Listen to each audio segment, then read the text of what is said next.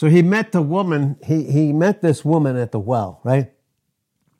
Now, when you look at it all the way, and, and he's saying to her, you know, uh, about water, really, the whole time, so we know that Jesus was sent. He was the sent one by God the Father. John 3 16 and, and 1 John 4 10 and 19 will make that crystal clear. He was sent.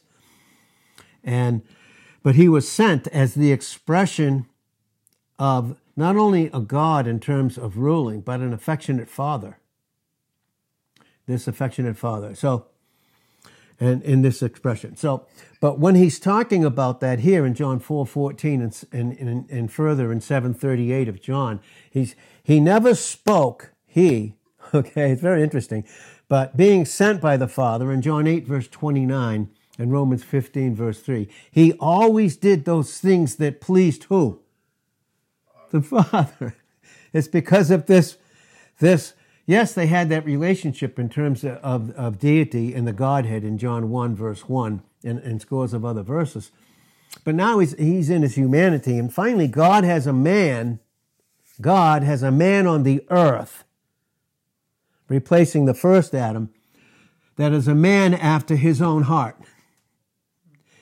and what is his heart? What is God's heart?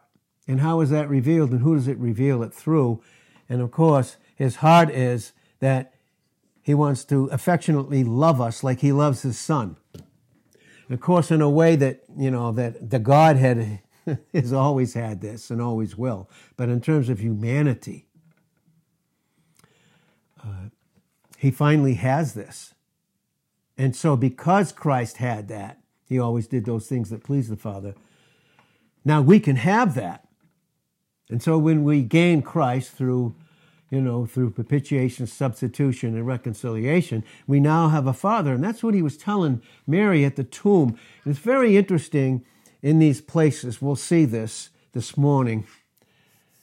Oh boy. And oh, how that liar, Mike, oh, how that liar in John 8, verse 44, doesn't want us to have this affectionate relationship with a loving father does everything he can to stop that. And when we don't function in Christ and depend upon him, that's what leaves it out of our experience, though it's completely ours in our position. Now, there's three different places here. So, in John 4, verse 14, so remember that God sent the Son. He was always doing the things that please the Father. I mean, his whole life was to do the will of the Father and to finish the work. so that we could have that father. That's what he was telling Mary. And Mary, she didn't recognize him. And we're, we're going to see how there's three different areas, three different uh, people and people groups that didn't recognize him. Now, here is John 4, verse 14. This was the woman uh, that she had a need, and she kept coming back to fulfill that need, but she had to keep coming back because her need wasn't fulfilled. And she just had to keep coming back constantly, constantly, constantly. And so, but what we see there is, is that Jesus, okay, he never separated you, and he couldn't, he never separated himself from God the Holy Spirit. You see the two of them here. He was saying that again in John 6 63. Oh Lord. Because in John 6 63, he said, It is the Spirit that imparts life, that imputes it and imparts it, quickens, is imputing and imparting. First, it has to be imputed before it can be imparted. The flesh profits nothing, but he said, The words that I speak, they are spirit, Holy Spirit, and they are life, Himself. And the Father sent both in John 14 26 and in John 15, 26. And Jesus, in, in, in terms of the Godhead, he sent himself. Father came with him, and he sent the Holy Spirit in John 16, verse 17. And he said it was so necessary for him to go to the Father in terms of his humanity, so that the Holy Spirit would come and would accomplish what Christ had accomplished, that Christ couldn't have accomplished if he had stayed. He sent the Holy Spirit. And But here we see the woman in John the 14th chapter, she kept coming back. She had to keep coming back. And of course, Jesus discloses to her things that maybe others knew in her surrounding circles. And you know what others know in terms of our failure when we don't know Christ. Boy, all we can be is judges and operate in the flesh, God forbid. But there wasn't an ounce of judgment in him. Although he knew he didn't commit himself to man in John chapter 2 and verse 24 and 25 because he knew what was in man. But he also knew what he was going to make available to them. So here, by the time he discloses to her, she's still trying to not only fill her, her fragile water pot, and that's, that's really in 2 Corinthians 4 7, we have this treasure in these fragile clay jars. She didn't have that treasure in that jar, so she had to keep coming, keep coming back and filling it. Then she was going from man to man to fill that need, still was never met until she until Jesus came and he was there waiting in Isaiah 30 verse 18 to be great to grace her out with himself. But he said this in 421, Jesus said unto her, Woman, believe me, the hour comes. The hour comes. Because in verse 20, he said, Our fathers, listen to this, our fathers worshiped in this mountain. Yeah. But boy, did the overwhelming majority of them miss God the Father. And that's why he said in Matthew 23 and verse 9, you don't call don't you call any man father on the earth. Whew. Tell me that didn't get into a certain system that wasn't of God. And how that system, by having by having someone other than God the Father come in and replace him and look at all the, the damage and the destruction that was done. And of course, in John 10 10, A, the thief came to steal, kill, and destroy by giving you another father in John 8, verse 44. That's the other father, by the way, and that's the other one that's in the system, too, by the way, a big system. And, and, uh, but he came that they might have life. And what is the life? Christ is the life, but what did he bring? He brought us a loving, affectionate father and uh, and that's what he said, and, and to have life, and then to have it more abundantly together. But she said, Our fathers worshipped in this mountain, and you say that in Jerusalem is the place where men ought worship, ought to worship. I don't know. But did he say that? Maybe the father said that. But Jesus, when he came, he did away with all of that. He went right outside the camp Everything he did in Hebrews 13, 13 to 15, he did outside the, the camp, the structured, organized religion where men worship, but they don't worship God. And they don't have a loving Father because they, they can't worship properly. Why? Because they don't have a Savior and they don't have a loving Father. So here, Jesus answered her and said, Jesus said unto her, Woman, believe me. Boy, if we only do that so quick, right? The hour comes the hour comes. Oh boy. We know, oh boy. Boy, the enemy had his, his hour. But what the enemy thought was his hour in the power of darkness, I believe that that is, and I'm going to check it, Luke 9. And, uh, well, it's not that, but it's anywhere. It's somewhere there in, in Luke. But he said, But now is the hour and power of your darkness. That's what they thought. But they thought by crucifying him, they were going to get rid of him. They didn't want God as their father. They wanted to operate as fathers. They didn't want God as their father. And they thought by crucifying him that they would get rid of him and could still be their own father. Oh, Lord, can we father ourselves or anybody apart from Christ? No. And furthermore, when we do that, even though we may preach Christ, but we want a father and be in control of him, then truthfully, what is that? So she, he said, Woman, believe me, the hour comes when you will neither worship in this mountain nor yet at Jerusalem worship the Father. Now, they, t- they wanted to get rid of him, the Pharisees. They said all along, those that wanted to be the fathers said in John 18 40, not this man. The only one that could bring them a father. They said, not this man. Furthermore, in John 19 15, they said, crucify him. They said, crucify him. But, but what happened then? so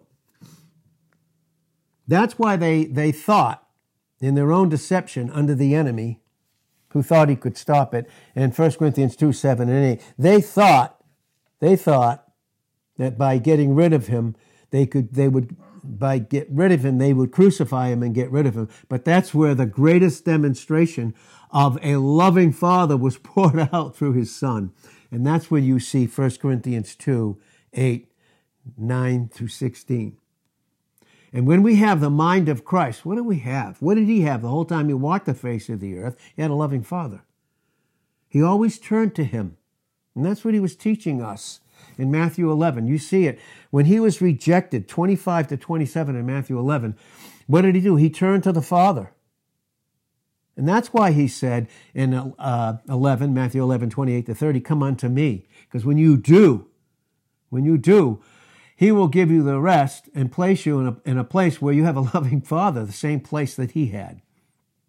In 11, 28 to 30, where he would get rid of all those, those, uh, the, the, the issues where we labor and are heavy laden so that we could rest in the love of the Father. That's what he told Mary at the tomb, and she did not recognize him. This woman didn't. She, she had a need but that she couldn't fulfill, but she never recognized him till Jesus showed up. And this is what he did in, in John, the, uh, the fourth chapter. He said, But the hour comes and now is when the true worshipers will worship the Father in what? In spirit and in truth. That takes the Holy Spirit to show us the Father and to take the things of Christ and show them unto us in John 16, 13, and 14. And then to truth, which who Christ is in John 14, 16. And the truth is that God is a loving, affectionate Father, and He's not willing that any should perish in 2 Peter 3, verse 8. Gave us His Son so He could give us Himself. A loving Father. You will worship the Father in spirit and in truth, for the Father seeks. Notice that? How did he seek? He sent us his Son. For the Father seeks such to worship him. You know, you know the first step of a, a true worshiper is? The Father sought him by giving us his Son. Verse 24 God is a spirit, and they that worship him must worship him in spirit, it's the Holy Spirit, and in truth. Jesus is talking about himself and the Holy Spirit. this is what he's talking about. You must, because otherwise we function in this Father. And then we go from, from well to well, man to man, woman to woman, lust to lust. And we keep going. She didn't know him till he showed up to her. Then the woman said unto him, I know that Messiah that will come. He's called the Christ, the anointed one. He's going to come. She still doesn't know yet. And when he has come, he will tell us all things. And he's telling her right here. And Jesus said unto her, I that speak unto you am. He's saying he's the great I am, all the way back to Exodus 3 and verse 14. And before Abraham was, he said in John 8, 58 and 59 to the, to the Pharisees, he said, I am. God. Amazing. Bringing, and, and when it says that in Colossians 2 and verse 9, where it says in the King James that he was the fullness of the Godhead bodily, really what it says is the whole time he walked the face of the earth, he was filled up with all of who God is. And you see that at his baptism in John uh, in Matthew 3 verse uh, in verse 16 through 17 because you hear a voice from heaven that's the father the son is there not only the son of man but the Son of God in Christ. And then you have the, the, the Holy Spirit, a dove that comes upon him. You have, he's filled up with all that God is. It's amazing. But she didn't know him till this. And Jesus said, I am that speaks unto you. What was he saying to you? And what is he saying to us? And what was he saying to her? He was saying, in response to those Pharisees, he said in John 10, verse 30, I and the Father are what? One. And that went into his high priestly prayer in John 17, 11, 21, and 22, bringing us to be true worshipers. And we'll see that. We see it in picture in, in uh, Revelations, the fifth chapter, in verses 9 through 12. We worship and we sing and we worship in a place where there's all, all light and no darkness at all, uh, based upon Revelations 21 and verse 23. So she said, and then his disciples came and marveled that he talked with the woman because back then men didn't really talk to, to women, you know, in this way. Yet no man said, What seek you? And why do you talk with her? The woman then left her water pot. Why? Because she was filled up with Christ now. She, she literally received him as much as she could. Even before he came as Messiah, she recognized because he revealed it to her. I am the one that will fill you and the only one like us in Colossians 2.10. You know, and when it says in 2.10, in answer to 2.9 in Colossians, where it says, and you are complete in him, really what it's saying is you are filled up in him. You have a Father, you have God the Son, and God the Holy Spirit, who's the seal, who seals you in 2 Corinthians 1 and verse 22, and 2 Corinthians 5 5, and Ephesians 1 13. We are sealed because we've been regenerated made new uh, by, again, the Holy Spirit in this, in, in that whole work that Christ had finished in Titus 3 and verse 5. She didn't know him, but boy, she knew him then. Why? Because she left her water pot there. It's amazing. And went her way to the city and said to the man, Come, see a man like I've never seen before, that I ever did. He told me things that I ever did. Did he condemn her one time? Read John 8, 1 through 11, about those Pharisees. It's very interesting, very interesting when that woman, uh, when Jesus uh, uh, said, Get up, he said, Where, Women, where are your accusers? She said, and he said, There are none. And uh, it says there that, the, that they left, those Pharisees, one after another they left. And then you know what? They brought that woman there to tempt and accuse Christ. Can you imagine that? Oh, God. Oh, Lord. And then it says, and then he bent down and he was writing on the ground. Can you imagine what he, because he knew their thoughts from afar off in Psalm 139, verse 2, and Job 42 and verse 2. He knew their thoughts from afar off. He knew what they did. He knew everything about them far better than they even knew themselves. And I suppose possibly he wrote it down. See, you brought this woman, and through you thought by accusing her, you could accuse me. And by the way, you thought she had problems. Let me write down some of yours. and then each one would look in and go, oh, from the eldest to the least there, it says. They would look in and do an about face. Then one right after the other in the progression of where they had grown in their sins, each one of them left. And who did they leave with? They left without a father because they didn't have a savior and they weren't sealed. They, and the seal of the Holy Spirit is we are, thank God, we are no longer our own and 1 Corinthians 6 19 and 20. We have been bought, the Father bought us through his Son. Why? And we've said this before. Listen, we have we have a need to be loved. But God had a greater one to manifest and to love us. Can you imagine? No wonder it says in 1 John 4:10, uh, herein is love. And that's what causes and brings in the rest and proper worship. It's being loved by an affectionate father, because that's what he's like. He's not like the Pharisees, and he's not like it, and, and we are in Christ, but he's not like us when we're in the flesh. And he doesn't even condemn us, but the fact is, he's not like that at all. She didn't know him here, but finally she did. And she knew him enough that she no longer needed that water pot and she no longer needed, and she no longer knew herself after that those relationships that she had with those men. What they may have done to her and what she may have done to him, because all her guilt and condemnation was gone.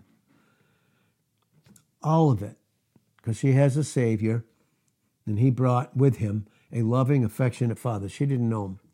Then we know here, even in John 20, and we see it even in those that were even closest to him. So that was an unsaved person, right? And then we have even those that are his. They were those that are his. And so we see in John the 20th chapter, in verse 13, it says, And they say unto her, uh, Woman, why do you weep? She said, Because they have taken away my Lord. And I know not where they have laid him. Now, should, should she have known this? Oh, yeah, because he told her in John 11, 25 and 26, I am the resurrection and the life. And in that, he would never leave her nor forsake us. Now, and again, we may forget God. We may forget all his promises. We may forget who we are, but he never does. He never does because it was such, it's such cost that he won us and sealed us. And the seal of the Holy Spirit is proof that we're not our own anymore, we're His. we have a loving Father. And it cost the Father His Son. And for the Son, it cost, for the Father, cost him his life. And so it says here that I know not where they've laid him. And when she had thus said, she turned herself back and saw, listen, saw Jesus standing and knew not that it was Jesus. And how many times we are in circumstances and situations, we forget what he said. We forget our position, and he's there right in the circumstance and situation, but we don't know him. We don't know him. And then we think we're left to ourselves. And then we have, we talked about it last night, then we have all these weights. And we take weights on us that he already dealt with. You know, the weights in Hebrews 12, 1. That's why we're to look away from all that distracts unto Jesus in 12, 2. So we look away. What does that mean? The circumstances and situations, my bills, what I have, they aren't my guide. Christ is. And when I don't look away from those things, they become my authority and my guide. That is the lying father, so called, in John 8, verse 44. Like there's a weight that, that, is, that God has missed through Jesus Christ for us to do something about. That goes into so much bad teaching and no teaching too. Well, she knew not that it was Jesus, and Jesus said unto her, Woman, why do you weep? Whom seek you? She supposing him to be the gardener. God Almighty. She supposed that he was just a gardener, right? Said unto him, Sir, if you have if you've taken him away and put him somewhere, tell me where you've laid him, and I will take him away. You know why? Because you know who she was seeking for? A dead Christ. Any worship there? Any proper worship? She went there looking for a dead Christ. Because her faith was in the circumstances and situations and as a, as a result in herself under the enemy and she didn't have a proper expectation in psalm 62 and verse 5 and then jesus said unto her mary oh boy and no one can say our names like jesus can no one can say our name no one knows our nature in himself and us in him like he, he does. And she turned and said unto him, Rabboni, teacher, master, Lord.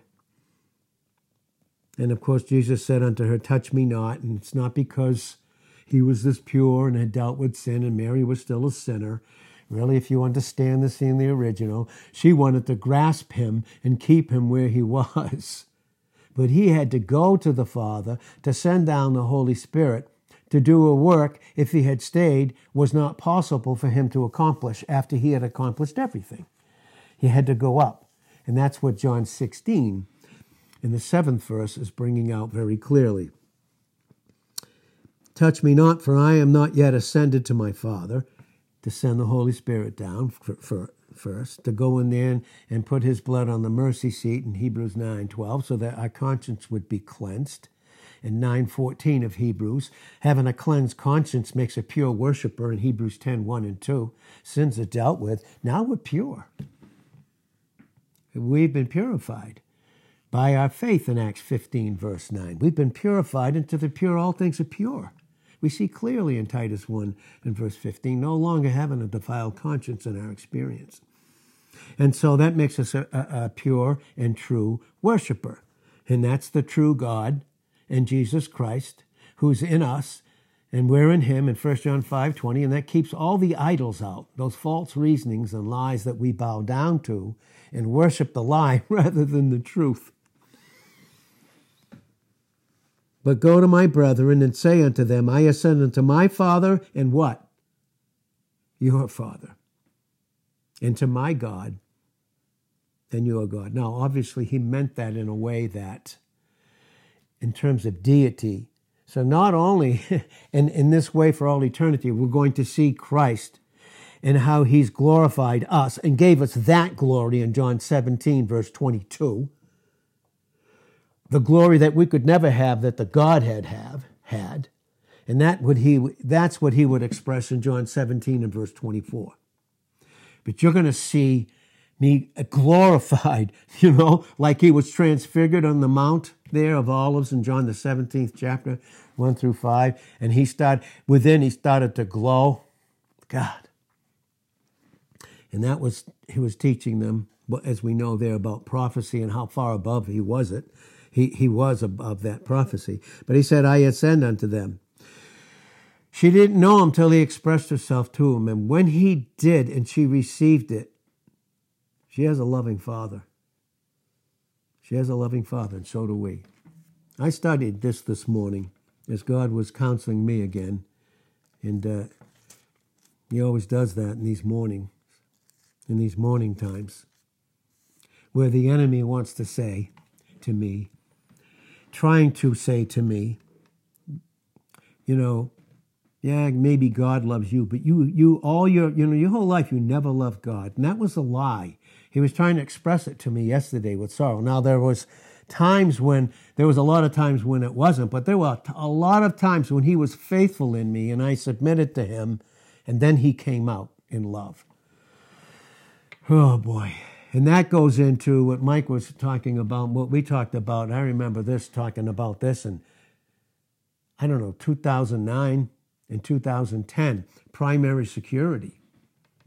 And primary security is where a loving father never ties his love to my performance because that was tied to Jesus Christ, who performed what only he could do. And he did it. That's why it says in Job 23 and verse 14 and Psalm 138 and verse 8, he performs the thing that he requires. All he requires from us is to receive what's already been finished. That makes me a pure, true, restful, loving worshiper. Worshiper. And we can live in sacrificial worship, and we see in Hebrews 13 and verse 5 returning our worshipful thanks. We become that sacrifice in Christ to Him.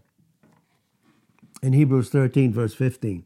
Now, in Luke 24, we see here, obviously, that he's been, he has been crucified again And I like, I love the scriptures in Luke 24 and verse 1. It says the first day of the week. You know the first day of the week is, right? It's not Monday, it's Sunday. Saturdays, the last is the last day of the week. That is that is the last day, right? That's why a lot still, I'm not going to name them, but a lot still worship on Saturdays because they don't have Christ and finished work and understanding it. They may have it positionally, but they don't have it in terms of when the church began, the seventh day. Beautiful. That was the day in Genesis 2 1 through 2, after God had finished his, his creative acts through the Son by the power of the Holy Spirit, and they were all in concert with that in Genesis 1, verses uh, 1 through 31. But on the seventh day in Genesis 2, 1 and 2, what did he do? He rested. And where does the Father's love for us rest? In Zephaniah 3 and verse 17. He rests in the love of his Son. And that's where we find our rest. And only when we rest in what Christ has finished, has finished, do we operate as proper worshipers. And the truth keeps out all the lies, the lying father in John 8 verse 44. It was the first day of the week. Notice this? This said very early in the morning. If you look at the, listen, honestly, the, I think the most impactful time for all of us, not just me, but for all of us, with the word and intimacy and fellowship and communion with Christ is early in the morning. Because what I take, what I get in the morning, I can take with me all through the day as a supply, fill, a filled up water pot, and take it right into the night and give me rest. In, in, in Psalm 127, verses 2 and 3, uh, based upon uh, Psalm 16, verses uh, 6 and 7. Beautiful correlation of the scripture. So it's the first day of the week, and they came to the sepulchre, and they're still looking for a dead Christ. Right? Of course, and then what did they see? They said they saw two men stood by them in shining garments. They saw a couple of angels here, and as and, and they were absolutely afraid and bowed their faces down in verse five to the earth, and they said unto them, they said, these why do you seek the living among the dead? Jeez. He is not here, but is risen. Again, that was all brought out in Matthew uh, 28, 1 through 6. He's not here, but he's risen. And guess who he sent down Hmm? Guess who he gave us? By giving us himself, we got a Father. We got the Holy Spirit. When the church actually did begin, begin, not in Acts 9, not in Acts 13 or 26, but in Acts 2, verse 4. Because that was done by Christ even before Paul, even before he had given Paul all that church truth, that heavenly position. It's clear in the scriptures. So we see it all the way through here. We see, we see here that it was Mary in verse 10. It was Mary Magdalene and, and Joanna and Mary, the mother of, of James, and other women that were with them, which told them these, these things unto the apostles. Now, these women are telling, hey, listen, it's empty. He's not dead. He's not a dead Christ. He's alive. you know, we have that life in us in Colossians 3 and verse 4, that eternal life in 1 John 5, verse 11. Way beyond anything in time. we have eternal life in us in time. That means He's in control of everything about us. And we can just rest in Him and be a pure, true worshiper and not allow the idols to come in between us and him because we know that's behind an idol, whatever that thing is, is some form of a demon under the father of lies in John 8, verse 44. And thank God we don't have to get seduced by those things. In 1 John 2:15, love not the world, neither the things that are in the world. If any man loves the world, the love of the Father is not an operating principle in him. So they don't experience a loving, affectionate Father. See? And so, the woman told them these things. And look at verse 11. And their words seemed to them as idle tales. What are you talking about? And they believed them not. Then arose Peter, and he ran into the sepulchre. He had to have some evidence, do we? He had to have evidence. I'm not going to believe you till you give me evidence. I'm not going to trust you till you meet my need. I will not trust you until you meet my all my needs. Well, has he in Philippians 4 and verse 19? And as a result, can I do all things? And only through him in 413. That even talks about worship too, by the way. Based upon Hebrews 13, 15, and the scriptures in John 4, uh, 23 and 24, and scores of other scriptures.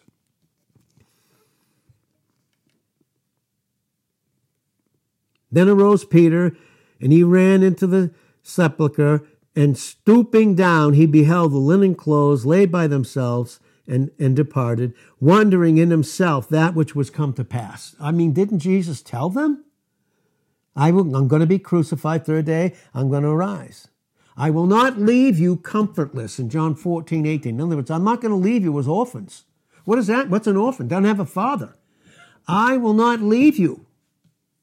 And I will not leave you to worship by yourself, because that's only lust patterns. But this is what he said.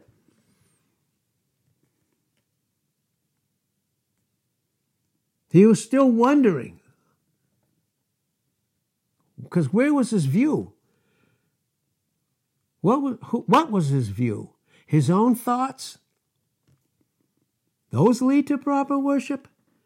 That leads me to an affectionate, loving Father. And behold, two of them went that same day to a village called Emmaus. Right? Wandering. That's what Emmaus means. Wandering. You don't have him in your experience, you're going to wander. That's what the woman kept doing at the well. One, wandered from one man to the next, from one unfilled lust which is never satisfied, it's insatiable, from one thing to the next. they were on the way to Emmaus. They were wandering what? Which was about, you know, from Jerusalem, three score furlongs. And they talked together of these things. But how were they talking? In their own thoughts, wandering. But it was their thoughts. it wasn't, it wasn't the thought of God. And they were wandering. That's what it causes us to do when He's not our thought, Christ. We don't have a loving Father. He's not in control. And so, and, it, and so, and then what did they do? They talked together of these things which had happened. And it came to pass that while they communed, they were, they were talking together and reasoned, and who was the source of their reasonings while they were wandering in thoughts they thought were theirs? Casting down imaginations. Imaginations there in 2 Corinthians 10 5 is reasonings, false reasonings based upon lies. Yeah, the enemy wants to come in and daddy you by his lies. Experientially, he can't touch opposition, position, 1 John 5 18, because we already have that, Father. That's what Jesus told us. And that's what we have already. And so, and it came to pass that while they communed together and reasoned, look who shows up. Jesus drew himself drew near and went with them. You and I may not know it, we may not feel it, and if we base it upon our own thoughts and our emotions, somehow Jesus isn't there and he doesn't care. What's happening? But their eyes were holden. By who? The father of all lies, wandering. They were held captive in 2 Timothy 2, verse 26, by Satan. They're daddying them in John 8, verse 44, as Mike brought out, with, in correlating those beautiful scriptures. And uh, it's just fun, the way that God dovetailed what he, he gave Mike and what he was giving me this morning.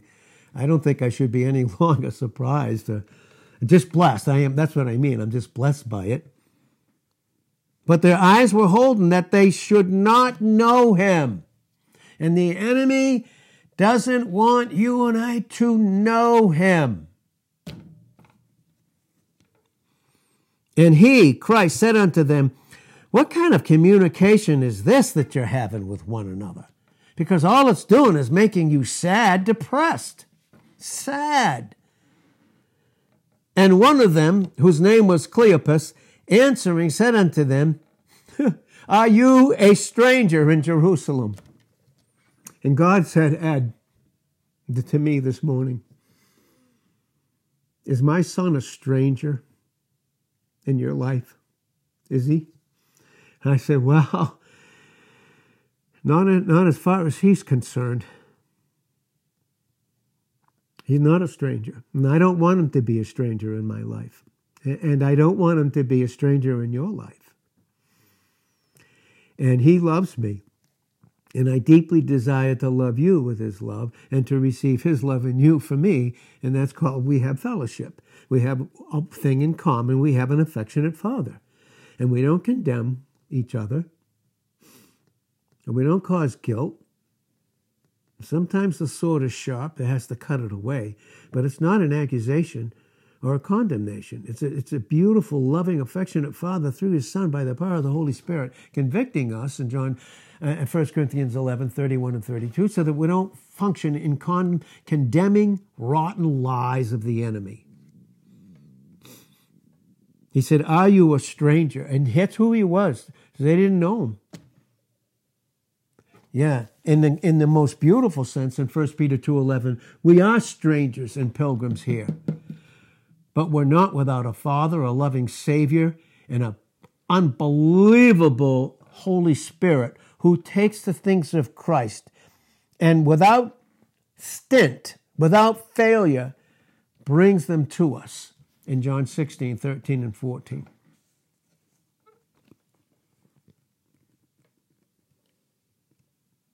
And are you only a stranger in Jerusalem? And that's where he was a stranger. They hated him. That's where he was crucified. He was a stranger. And has not known the things which are come to pass in these days. And he said unto them, What things? What things? He says to me, and he says to all of us, What things?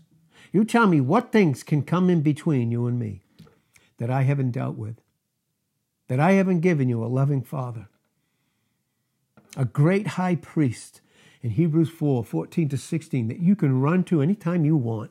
That great high priest and apostle of our faith, our dependence in Hebrews 3 1. You can run to me instantly. You can come to me.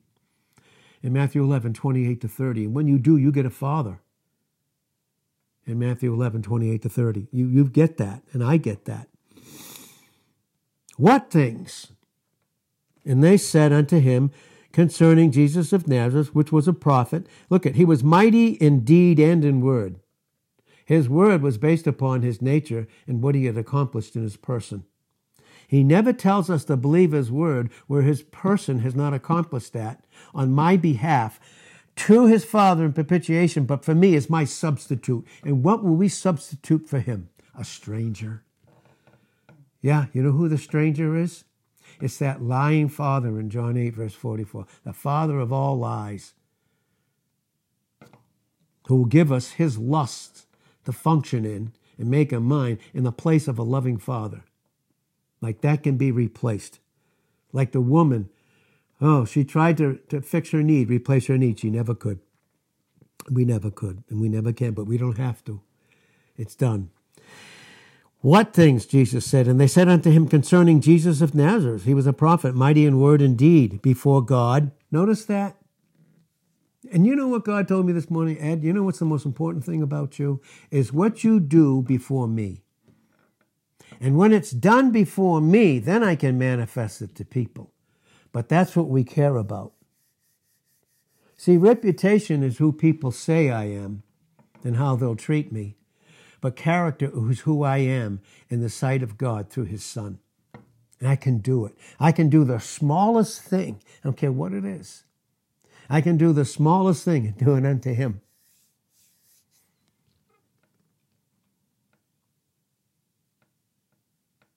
And how in verse 20 the chief priests and our rulers delivered him to be condemned to death and have crucified him. But we trusted Seems like you let us down, though. You told me, you called me, you said I would do this, and you called me, and, and I trusted you. Now where are you? But we trusted it had been, we trusted that it had been He which would have redeemed us. Israel, beside all this, to this day, is already the third day since these things were done. And did he rise right there And was he resurrection life for them right there?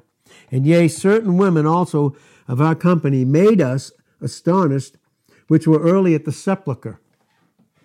And when they had found not his body, they came saying that they had also seen a vision of angels. Those were those two men in white that we just read, which said that he was alive. And certain of them which were with us went to the sepulchre, and that's Peter too, we saw that, and found it even so as the woman had said, but they saw him not. Why? They're looking for a dead Christ. They're looking for a dead Christ. No worship there. They're looking for a dead Christ. Then he, Christ, said unto them, and he said it in the most tender, tender tones. Oh, you fools, you self confident one. You are functioning in self consciousness under the Father's lies and so slow of heart. when am I going to be able to separate you from living in self consciousness and false reasonings? To bring you over into your proper place so that the Holy Spirit now will be your guide lead you into proper worship. You know, Christ, you know what? In Psalm 22 and 22 and Hebrews 2.12, did you, did you know that Christ, for all, for all eternity, he's going to lead us in our worship together with us as one of us to God the Father? he's going to thank God the Father that God gave the Son to himself to be the, the sacrifice. And oh boy, it was what an honor that only He could do. And then we receive that sacrifice and we're one with Him. He's going to lead us in worship for all eternity. God. Hmm. We're going to worship Him in Revelation 5 9 to 12, just like all our loved ones that have left this earth in Christ. That's what they're doing right now. They're worshiping Him in the, in the most purest sense that we could even imagine. He said, O slow of heart to believe all that the prophets have spoken. Ought not Christ to have suffered these things and to enter into his glory? And beginning at Moses and all the prophets, he expounded unto them in, in all the scriptures the things concerning him. You see, scripture has to do with Christ, by the way. He's he, every type, every promise is all in Christ. And beginning at Moses, he did all of that concerning himself. And they drew near unto the village where they went, and he made as though he would have gone further, but they constrained him. I love that. You know why? Because now they're loved and they want more. Because the love of God constrains us in 2 Corinthians 5 and verse 14. And that love keeps us from wandering our thoughts and keeps us uh, in a proper place. Our proper place is true worshipers, by the way. And they constrained him, saying, Abide with us, for it is toward the evening, and the day is far spent. And he went in to tarry with them. And it came to pass, as he sat with them, having meat, which means fellowship, he's, fel- he's fellowshipping with them, instant fellowship. He's not condemning them for what they did not. He's just instantly felt desiring deeply to fellowship with them. And he and he he took bread and blessed it and brake it and gave it to them. He's teaching them, John 6, 30 to 57. He's the bread that came down. And their eyes were opened. Oh, God. He needs to constantly renew our minds in Ephesians 4.23 and, and open our eyes constantly. Ephesians 1.18 to open our eyes. And that's what Jesus was saying to his those that he taught in Matthew 13, 15. Blessed are your ears, for they hear, and your eyes, for they see. And it keeps you from wandering, my love my affectionate love, affectionate Father, and a loving Savior. Their eyes were opened and they knew him.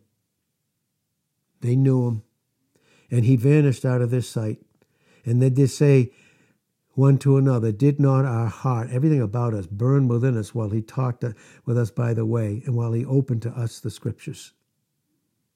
And they rose up the same hour and returned to Jerusalem and found the eleven gathered together and them that were with them, saying, The Lord is risen and has appeared to Simon. And they told him this. And this is going into now John the 20th chapter, in the beginning of that, and all the way down through where Jesus comes in because they're living in fear because of the Jews. but he came right through where they locked themselves in. He came right through. There wasn't anything that impeded him from entering into where they were. Same with us, and he's not a stranger. And don't listen to a stranger's voice, but hear his voice in John 10, 3, 4, 14, 27. We have that shepherd. Father, thank you so much for your love. And I uh, wanted to speak on Oracle, uh, but God had something different. And uh, I, his different is always the best, knowing when, where, and, and, and what we need the most when we most need it.